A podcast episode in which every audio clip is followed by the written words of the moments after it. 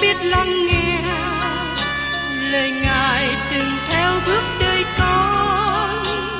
Xin cho con biết sẵn sàng chờ đợi và vẫn nghe theo chúa.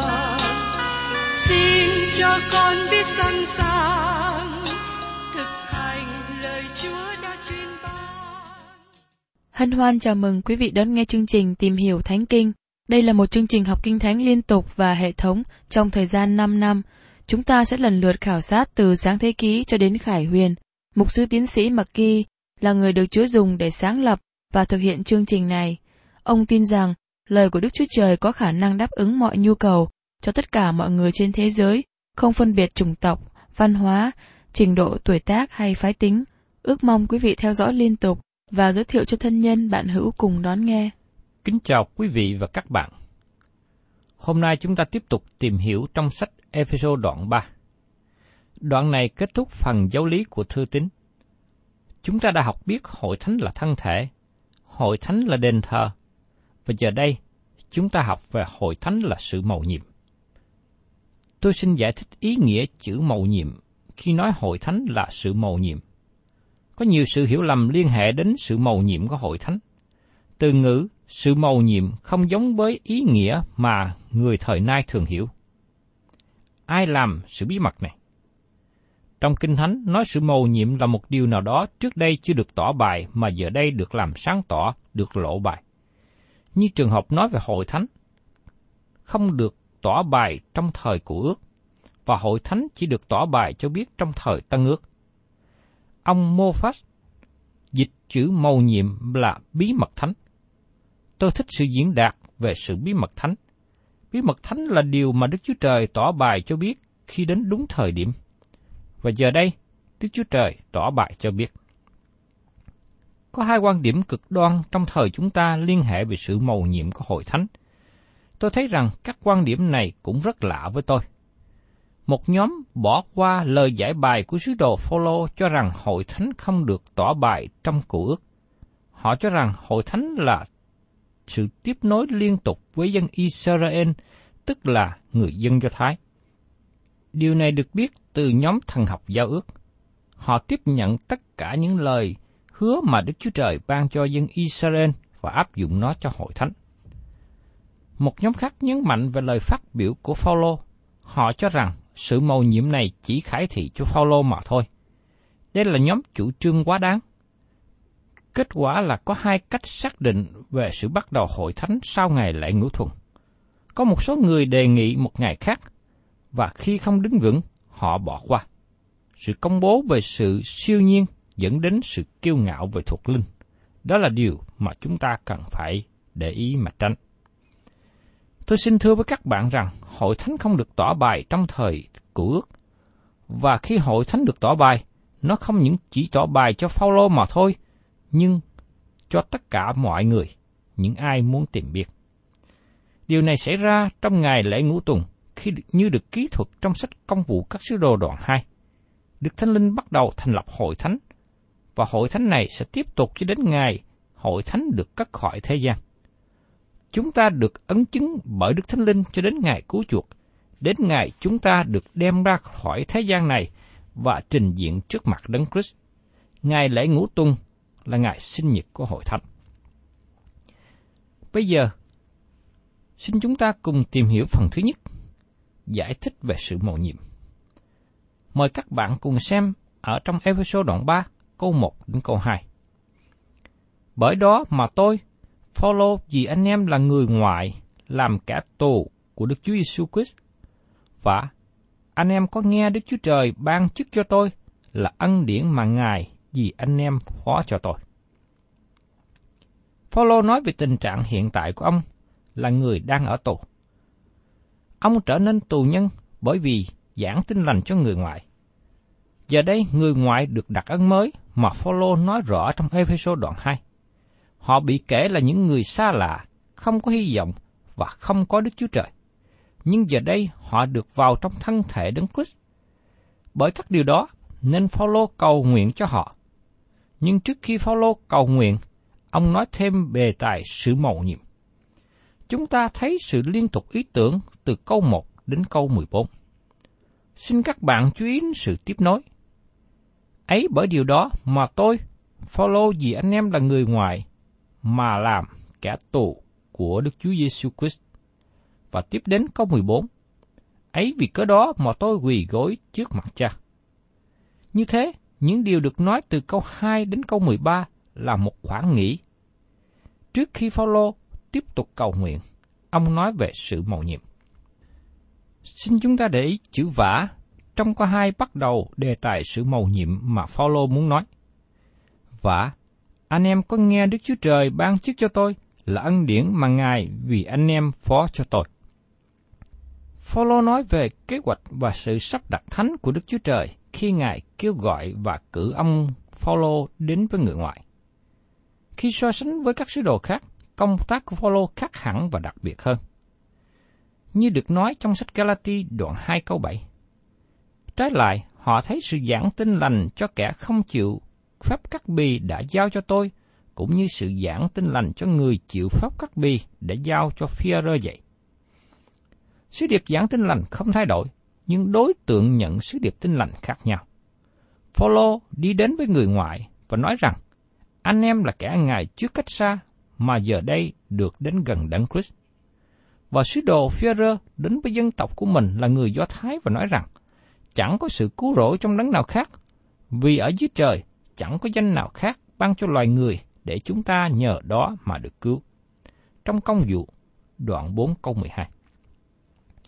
Phaolô nói với người ngoại, thí dụ như trường hợp ông nói với người cai tù ở Philip, hãy tin Đức Chúa Giêsu thì ngươi và cả nhà đều sẽ được cứu rỗi. Trong sách công vụ đoạn 16 câu 31. Cả Führer và Phaolô có cùng một sứ điệp, dầu rằng họ đến với hai nhóm người khác nhau. Giờ đây có một điều hoàn toàn mới xảy ra. Nó khác biệt với những việc xảy ra trong thời của ước.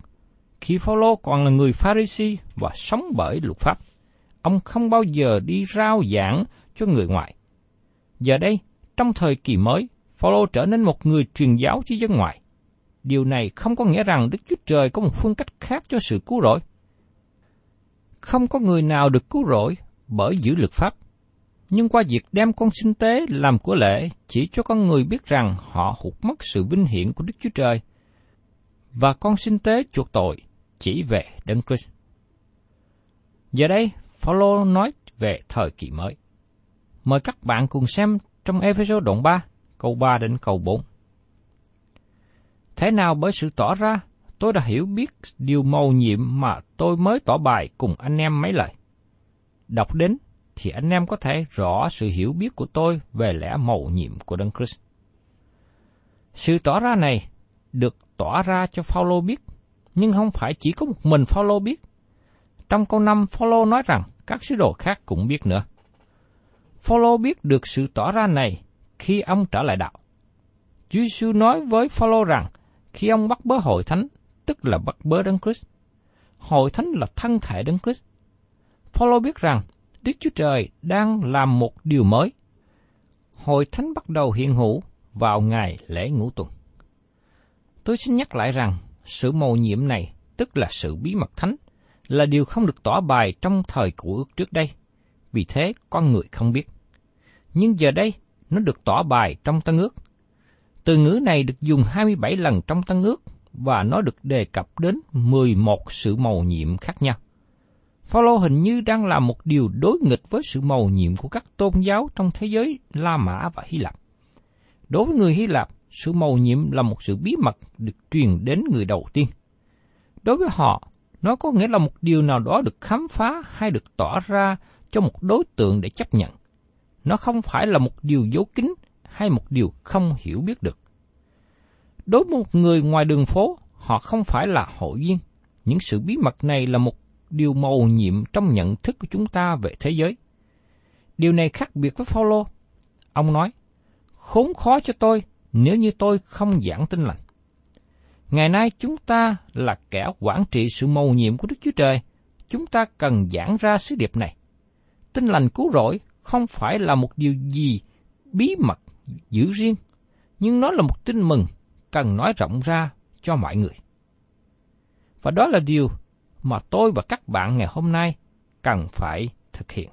Đem tin lành cứu rỗi nói ra cho nhiều người để họ được biết. Phaolô dùng chữ màu nhiệm trong phần đầu của thư tín này. Ở trong Ephesos đoạn 1 câu 9 khiến chúng ta biết sự màu nhiệm của ý muốn Ngài theo ý định mà Ngài đã tự lập thành trước trong lòng nhân tự Ngài. Và trong Ephesos đoạn 2 câu 14 đến 15, Phaolô giải thích sự màu nhiệm là gì? Sự màu nhiệm là việc đấng Christ sống lại. Ngài là đầu của thân thể, tức là đầu hội thánh, bao gồm người Do Thái và người ngoại, tất cả mọi dân tộc, mọi bộ lạc trên thế giới. Đây là điều không được tỏ bài trong cựu ước. Phaolô nói như sau trong Roma đoạn 16 câu 25. Ngợi khen đấng có quyền làm cho vững chí anh em theo tinh lành của tôi là lời giảng Đức Chúa Giêsu Christ theo sự tỏ ra về lẽ màu nhiệm là lẽ đã giấu kín từ mọi đời trước. Và Phaolô cũng nói một lần nữa trong Colosse đoạn 1 câu 25 và 26. Tôi làm kẻ giúp việc có hội thánh đó, bởi sự phân phát của Đức Chúa Trời là đấng giao cho tôi cái phần việc truyền đạo Chúa cho anh em cách trọn vẹn, tức là sự mầu nhiệm đã kín dấu trải các đời các kiếp mà nay tỏ ra cho các thánh độ Ngài. Tôi muốn nói với những ai cho rằng hội thánh đã có từ thời của ước rằng, những người đó đang chiếm chỗ của Chúa. Họ đang nói một điều mà chính Chúa không nói. Họ hành động như họ biết được một điều mà Đức Chúa Trời không biết. Sự mầu nhiệm là điều không tỏ ra trong cụ ước. Phần kế tiếp, chúng ta cùng nhau tìm hiểu, nói về xác định sự mầu nhiệm. Mời các bạn cùng xem trong episode đoạn 3, câu 5 đến câu 6. Là lẽ mầu nhiệm trong các đời khác, chưa từng phát lộ cho con cái loài người, mà bây giờ đã được Đức Thánh Linh tỏ ra cho các sứ đồ thánh và tiên tri của Ngài. Lẽ mầu nhiệm đó tức là dân ngoại là kẻ đồng kế tự và các chi của đồng một thể đều có phần chung với chúng ta về lời hứa đã nhờ tin lành mà lập trong Đức Chúa Giêsu Christ. Tại đây Phaolô nói rõ rằng không phải chỉ có một mình ông được tỏ ra cho biết sự mầu nhiệm, nhưng các sứ đồ khác cũng biết nữa. Giờ đây Phaolô giải thích sự mầu nhiệm là gì? Có sự khác biệt giữa con cái loài người trong thời quá khứ, thời kỳ các sứ đồ và tiên tri của hội thánh.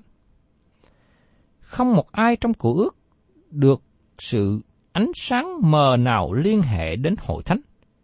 Đó là sự tỏa ra cho các sứ đồ của Chúa Giêsu. Các sứ đồ này là những người được biệt riêng để thực hiện công tác của Đức Chúa Trời. Và các tiên tri được nói trong phần này là tiên tri của Tân ước. Đức Thánh Linh là thầy giáo để dạy về sự mầu nhiệm.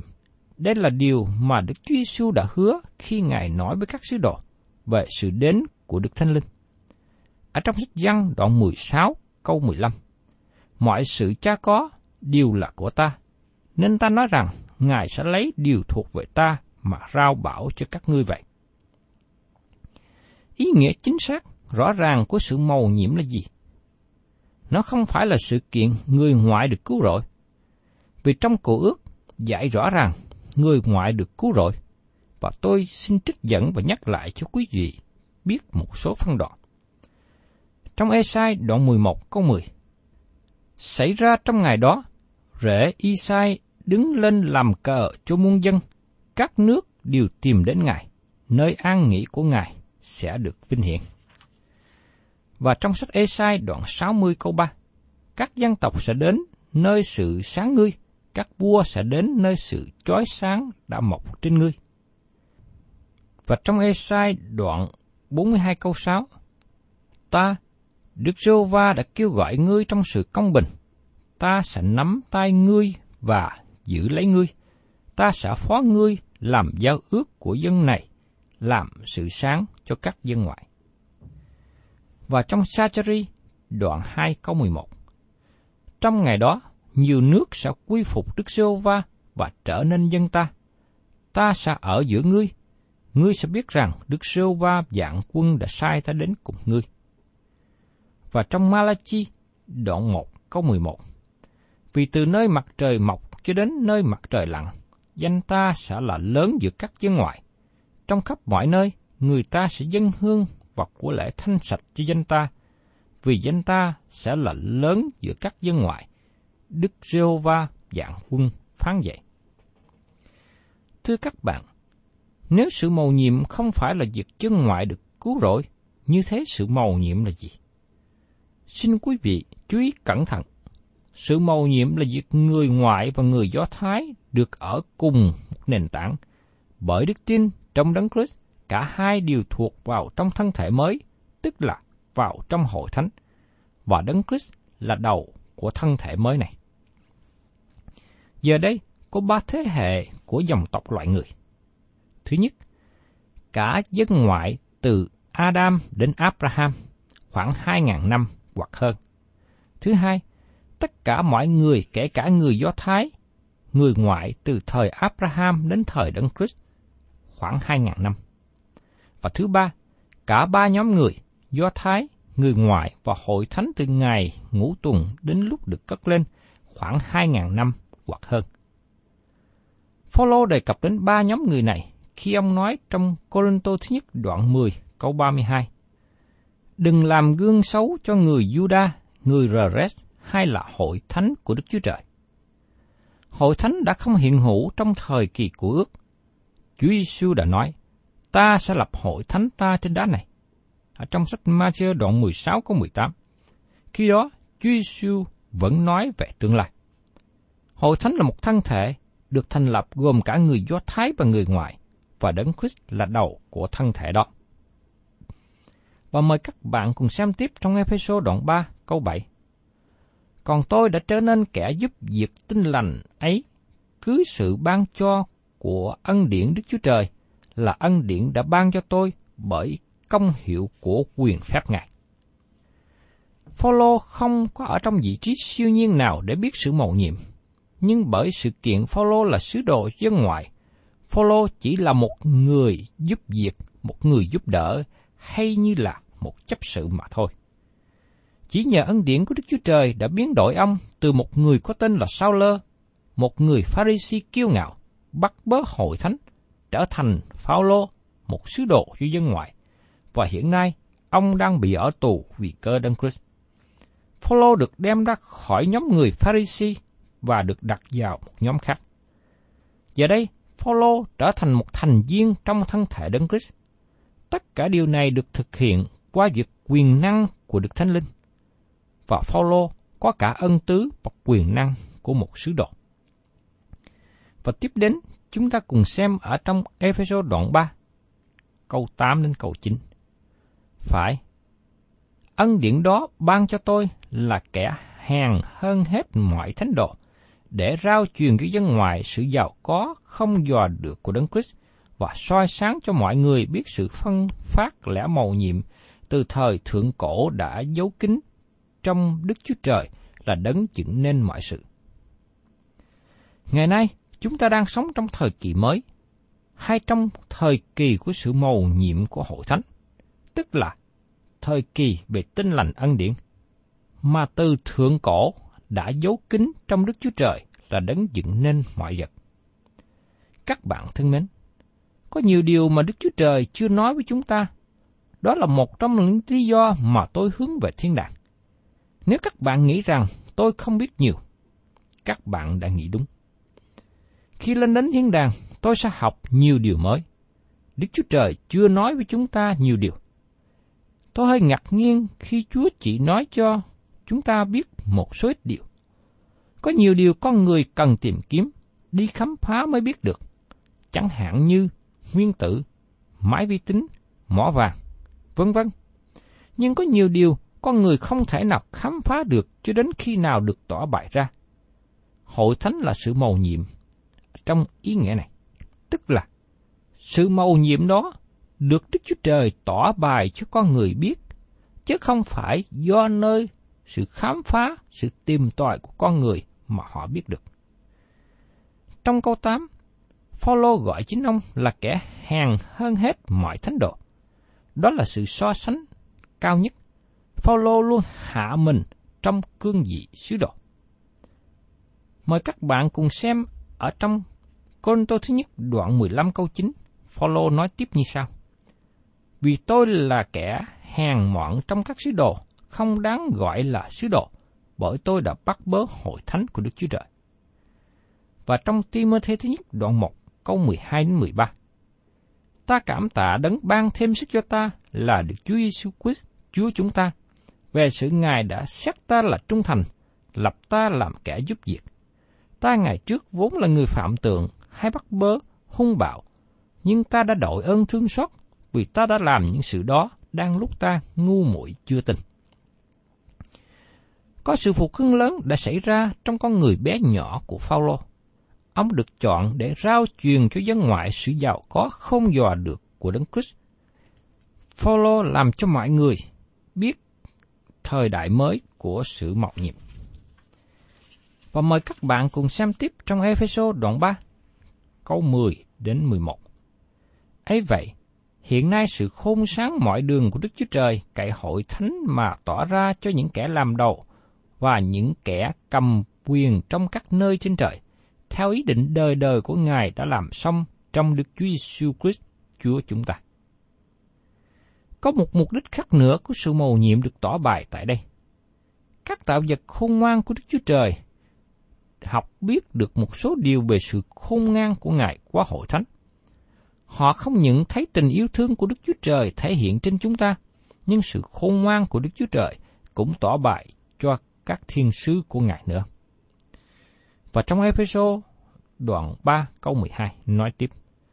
Trong Ngài, chúng ta nhờ đức tin đến Ngài mà được tự do đến gần Đức Chúa Trời cách dạng gì.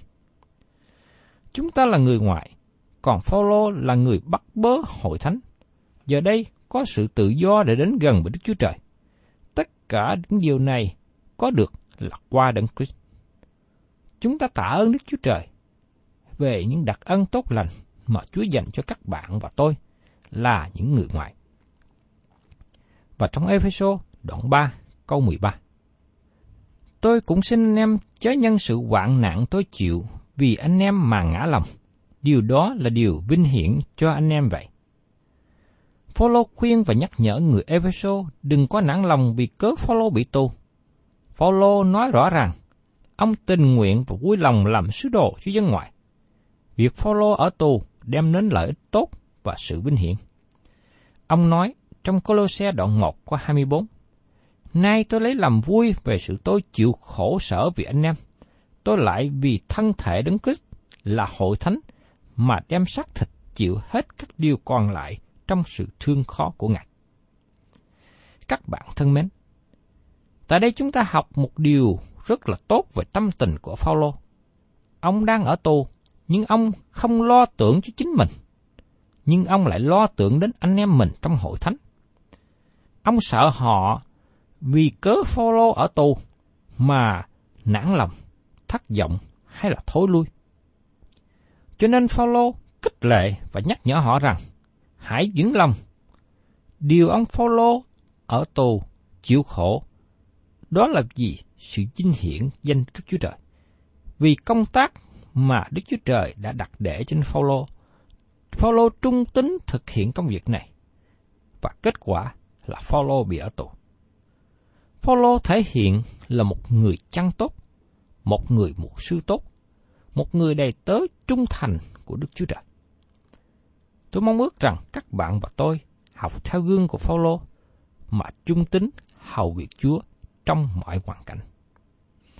Thân chào các bạn và xin hẹn tái ngộ cùng quý vị trong chương trình tìm hiểu Thánh Kinh kỳ sau.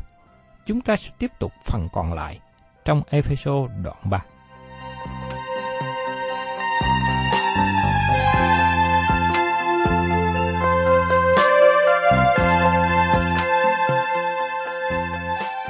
Cảm ơn quý vị đã đón nghe chương trình Tìm hiểu Thánh Kinh. Nếu quý vị muốn có loạt bài này, xin liên lạc với chúng tôi theo địa chỉ sẽ được đọc vào cuối chương trình. Kính chào quý thính giả.